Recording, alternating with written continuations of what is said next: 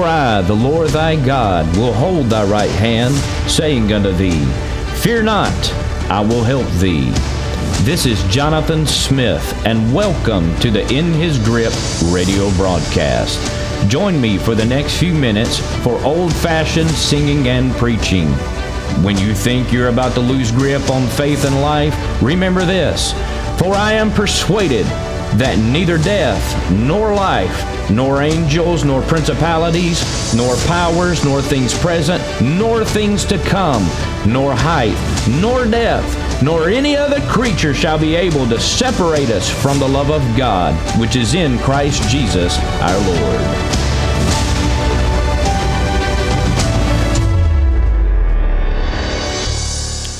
Good afternoon. Welcome back to our study in the book of Psalms. Today we're going to be in Psalm chapter number 7. Psalm chapter number 7. We're going to talk about today victory out of defeat. Victory out of uh, defeat. We're going to get right into reading Psalm number 7. And it says in verse number 1 O Lord my God, in thee do I put my trust. Save me from all them that persecute me, and deliver me. Lest he tear out my soul like a lion, rendering it in pieces, while there is none to deliver. O Lord my God, if I have done this, if there be iniquity in my hands, if I have rewarded evil unto him that was at peace with me, yea, I have delivered him that without cause is my enemy, let the enemy persecute my soul and take it. Yea, let him tread down my life upon the earth, and lay mine honor in the dust. Selah. Arise, O Lord, in thy anger, lift up thyself because of the rage of mine enemies and awake for me to the judgment that thou hast commanded, so that the congregation of the people compass thee about. For their sakes, therefore, return thou on high. The Lord shall judge the people. Judge me, O Lord, according to my righteousness and according to mine integrity that is in me. O let the wickedness of the wicked come to an end but establish the just. For the righteous God trieth the hearts and reins. My defense is of God, which saveth the upright in heart. God judgeth the righteous, and God is angry with the wicked every day. If he turn not, he will whet his sword, he hath bent his bow, and made it ready. He hath also prepared for him the instruments of death. He ordained his arrows against the persecutors. Behold, he travaileth with iniquity, and hath conceived mischief, and brought forth falsehood. He made a pit, and digged it, and is fallen into the ditch which he made. His mischief shall return upon his own head, and his violent dealing shall come down upon his own pate. I will praise the Lord according to his righteousness, and will sing praise to the name of the Lord Most High. That is correctly reading Psalm chapter number 7. When you have a Bible that generally has the little inscription above the book of Psalms, you will see that this one says, Shiggaion of David, which he sang unto the Lord concerning the words of Cush the Benjamite. So we can see that this word, Shiggaion, in the title, it literally means this to cry out in the time of trouble, in the time of danger, and in a time of pain. We can see that David is distressed and he's crying about these ridiculous or slanderous charges that this man named Cush has made against him. Now, evidently, we can look and study that this is the time where David's life is on the line. He is being hunted from place to place by King Saul, who had one goal in mind, which was to find David and to kill him. Now, we can see how this psalm uh, shows how we should act when we are persecuted, attacked, or accused falsely by someone. I don't know about you, but I'm old enough to have been in this situation where I have been accused unjustly, where I have been attacked because of maybe the envy of someone else. But this psalm tells us how we should act. And again, our title for the uh, psalm, chapter number seven, would be Victory Out of Defeat. So we see in 1 Peter verse uh, chapter 4 verse 19 we read this wherefore let them that suffer according to the will of God, commit the keeping of their souls to Him in well doing as unto a faithful Creator. And we also see in Romans 12 19, Dearly beloved, avenge not yourselves, but rather give place, but rather give place unto wrath, for it is written, Vengeance is mine. I will repay, saith the Lord. So we need to understand right off the bat when we get into a place where we are attacked or we are falsely accused, if you will, by the brethren or maybe a, a, a, a non Christian, if you will, vengeance is not for us to partake in. A lot of people will find themselves wasting their time trying to put out fires and all we need to do is put our trust in God. And I, I have learned this, and I'm, and again, I'm, I haven't hit 40 yet, but it's knocking at the door fairly quick, quickly. But I have learned this is that if people are dumb enough to believe something about me without checking in with me, then I'm dumb enough to just go ahead and let them believe it. But at times, there are times where it feels like our life is at stake. And no doubt, David, right here, his life is at stake. He is running for his life because of these accusations, if you will, from the man named Cush. And we understand that this could be the time where Saul himself is uh, trying to find David to kill him. So we're going to look at three things as far as this goes, uh, as far as victory out of defeat. First of all, I'm going to look at our justification. Then I want to look at our judge. And then I want to look at our joy.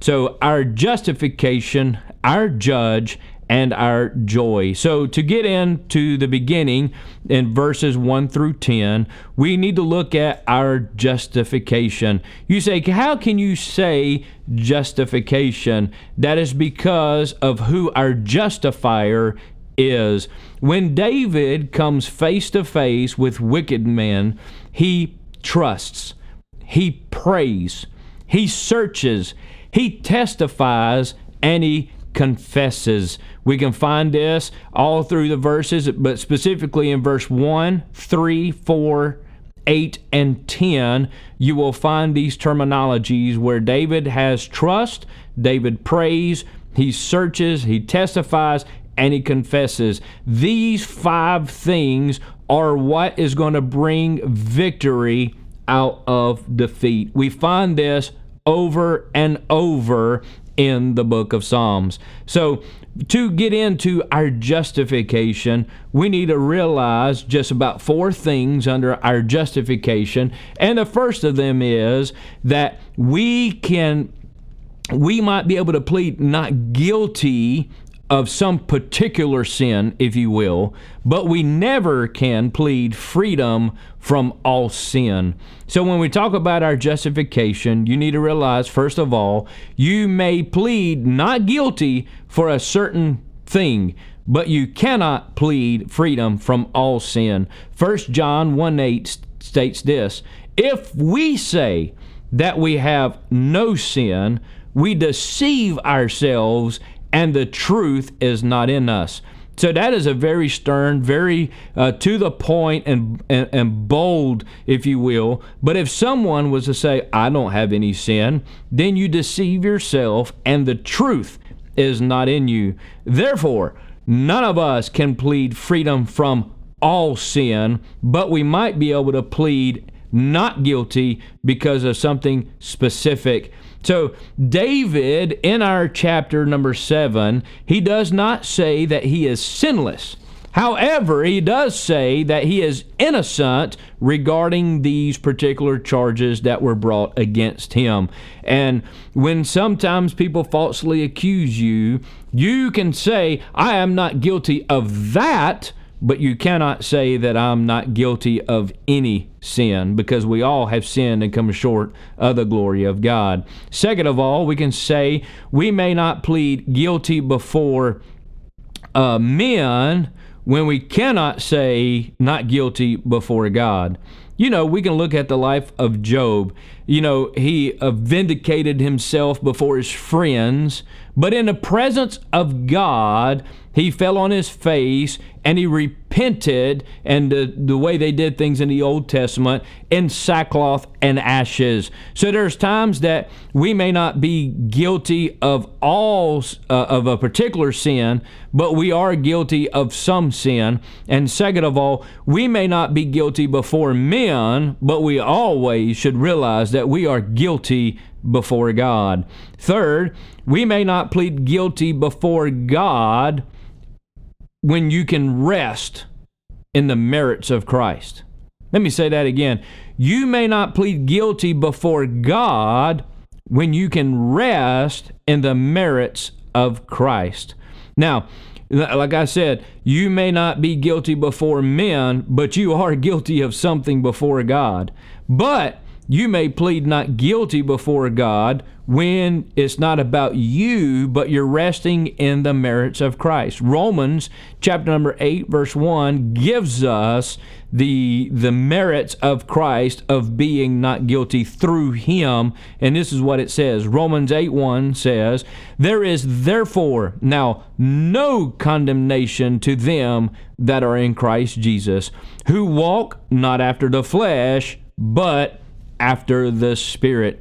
If you are a child of God and you have been put under the blood of Jesus Christ, they will never be brought up again. Now we know that we are guilty before God. We know that we are not perfect. We know that we are not sinless. But through the merit of Jesus Christ, He has put it up under the blood, and through the blood of Jesus Christ, that is the only way we could plead not guilty before God, but that's only through Him. And then, fourth of all, as far as our justification, you can justly plead not guilty before God and man. We uh, we will ultimately be acquitted. Okay? When you can plead not guilty before God and man, you will ultimately be acquitted. Let me explain that. In 1 John 3:21 it says this, "Beloved, if our heart condemn us not, then have we confidence toward God." So when you can justly plead not guilty before God and man, you will ultimately be acquitted because your heart doesn't condemn you and you can have confidence toward God. So, summarizing all of those little four points, I want to bring this to you is that David's prayer is not directed against an individual foe. Okay? It is against wickedness in general. So when we look at verse 9, he says, The Lord shall judge the people. Judge me, O Lord, according to my righteousness and according to mine integrity that is in me. So we see that David's final plea is God Himself, and he knows that God will condemn the guilty and then establish the just. Aren't you glad that you can find justification in the eyes of God. And in this case, we know David is not guilty of what he is being accused of. He is innocent, but he's letting God take care of the matter because if he knows that he just trusts God and he does all the things that he normally does, which is trust God, pray to God, search himself for the truth, testify and confess what he does know is true, then God will take care of the rest. And in the end, he will be justified because God said that he would do that. So first of all, when we're talking about from uh, from victory uh, uh, to victory out of defeat. Sorry, my uh, brain cut a backflip there. But victory out of defeat is number one, our justification. Then we can go down and look at our judge, which we know is God Himself. So we got a couple things we'll look at here. Is first of all, we can see the admonition of God. Admonition of God. We know in verse number 11 it says, God judges the righteous, and God is angry with the wicked every day. Not some days, not part time, but God judges the righteous, and God is angry with the wicked every day. This is not a, a temporary emotion or a sudden outburst. It is a constant that you can bet your life on. It is continual, it is uniform of God's attributes and his unchanging nature. God will always oppose wickedness, no matter what form that it might be in, and God hates sin in all forms as well. Now we got to understand sometimes we got to love the sinner, but we never have to accept we never have to conform to or allow or or promote or sweep under the rug if you will sin. We have to love people because like i said before we are justified. That doesn't mean we are perfect. All of us are guilty of something but the admonition of god is that he is angry with the wicked every day because he opposes wickedness and he hates sin in all forms. Then we can see the amnesty of God. The first four words imply in verse number 12 if he turn not. That's a pretty bold statement there. But we see if the wicked will turn, all will be well. But if he will not turn, then all will be lost. In other words, you've heard the phrase before turn or burn. You know, all sinners have the ability to turn to God. But if they choose not to do so, then they will burn. Acts 17:30 states, God commandeth all men everywhere to repent.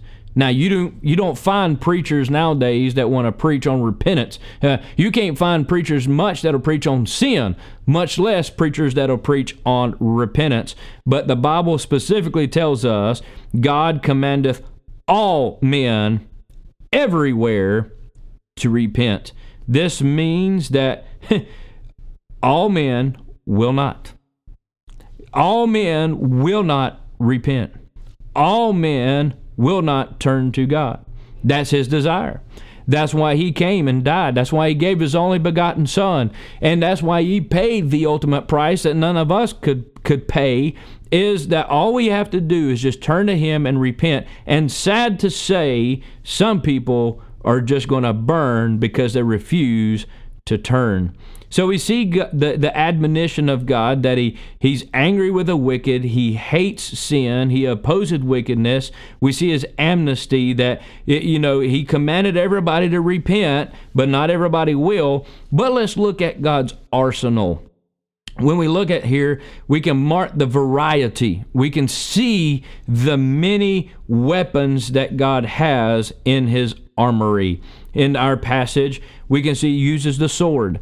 We can see that he uses the bow. We can see that with the bow, he uses the arrows. But we also know that God uses storms. He might use diseases. He can use wars. He can use famines. And he can use your own conscience. But let me tell you, God has an arsenal of a variety and a multitude of weapons, and he is not hesitant to use them when he needs to.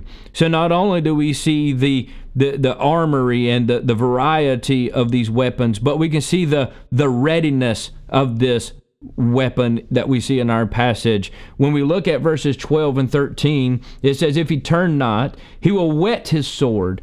He hath bent his bow and made it ready. I don't know about you, I'm, I'm not a bow hunter, but I have shot bows. And when you bend that bow and you make it ready, you are ready to use that weapon. He has also other instruments that he might use. Now, here's something you think the wrath of God may appear to be slow, but I guarantee you it is always sure. I don't know who said that, but I will tell you God's wrath, sometimes it may not seem like it's on time like it should be, but mark her down. It is coming. It is sure. It will happen. So we also can see the accuracy of these weapons. The, the scripture here in Psalm 7 actually says they're called the instruments of death. You know, the sword of the Lord is never sharpened in vain. Okay? Neither is his bow bent unless an arrow is about to fly.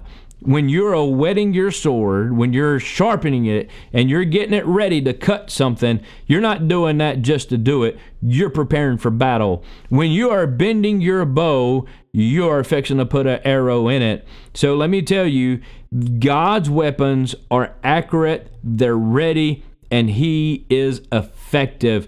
And woe to the man that tries to stand against God's weapons. You might be able to handle uh, the weapons of man, but you will not be able to handle the weapons of God. In verses 14 through 16, you can see that wickedness uh, uh, works uh, to its own woe and the unrighteous to their own undoing. So, wickedness will fall into their own woe, and the unrighteousness will fall into their own undoing. You know, all sin is doing is like revenge, and he who digs a pit for another digs a grave for himself. Let the accused make lies about you, or, or the accusers lie about you. Let them speak uh, uh, rumors, if you will. You just trust God like David did. You just have faith. You just keep your nose clean and do right. And I promise you, you your justification will be in place, and your judge will be ready to act. And we're talking about this afternoon victory out of defeat. Know that you are justified. Know that you have a judge that is standing in your corner. And then, last of all, you can have singing because of the joy that you have. So, from our justification and from our judge, then we can come to the place that we can find our joy. Psalm 107 2 says, Let the redeemed of the Lord say so. You know, God, when He blesses us, you we should talk about it. We shouldn't be silent. This is the we have a gentleman in our church that always says, he said this is the quietest world we'll ever live in.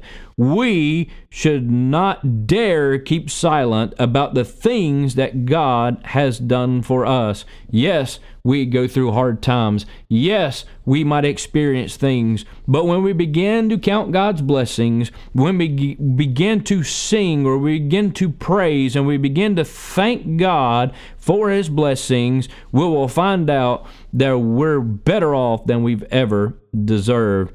David begins this psalm in prayer, but he ends it in praise. Fearless trust is sure to end in fullness of praise. Again, let me say that again. Fearless trust is sure to end in fullness of praise. Now, I want to talk about four things and then we'll wrap up our study for the Psalm chapter number seven. Regarding our joy, first of all, I want you to see that God's justice may be obscured in the beginning, but it will be vindicated in the end. So, in the first verse, we can find that God's righteousness is hidden. It appears that the wicked seem to have victory or they seem to triumph. But the last verse is very clear. It will tell you that the wicked had been punished. It will tell you that the righteous has been vindicated and the Lord will be praised. So when it seems like in the beginning that everything is going wrong, let me assure you that in the end, everything will be right. Second of all, we can see that the saints may have beginnings of sorrow, but in the end they shall be triumph. You know, at the beginning, David is weeping, but when it is over, he is singing and he is praising. We all know that tears may endure for the night, but we know that joy will come in the morning. So we're talking about our joy. When the beginning seems obscured, we know that in the end it'll be right. When the saints seem to sorrow at first, I can rest assured that we'll have praise, we will have singing, and we'll be triumphant in the end. Third of all, we can see that a sinner's beginning, it might seem glorious, it might seem grand, it might seem like the best thing in the world, but his end always ends in disaster. At the beginning, the sinner, it, it, shows him as a lion. It shows him strong. It shows him proud. It might even show them dominant. But in the end, he is cast into a pit. So let let's let's recap that for a second. The sinner, it appears grand. It appears that everything's great. That they might be strong. They might be proud. They might be dominant. But the, in the end, they will be thrown into a pit, and their life will be a complete disaster. So we can see our joy will come in the end. Last of all, I want to look at something real quick. Is that God's people are often, often slandered. God's people are often accused falsely. And I know I've been there. Like I said, I have the scars. I, have uh, I've took the pictures. I've got the T-shirt. All all the funny catchphrases you want to say. I've been there, falsely accused. I have been slandered. But let me tell you, even though it is very hard, even though that it is tough, even though it might keep you up at night crying, that in such cases it's best not to defend yourself. It is best not to try to take matters into your own hand. It is best that if you go like the psalmist here, that you go to God about it.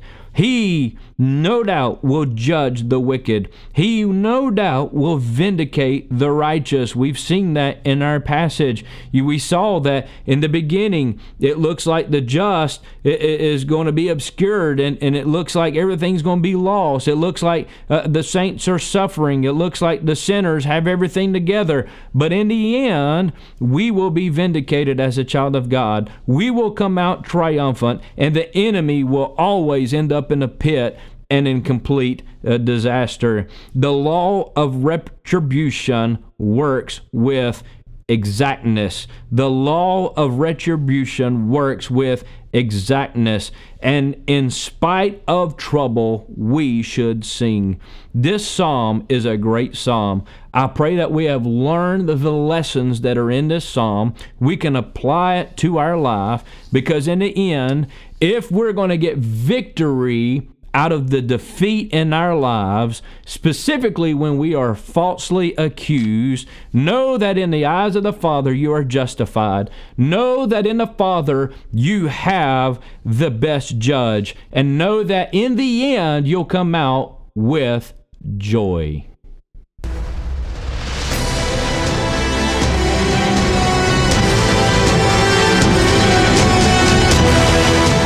We have now come to the end of our time today.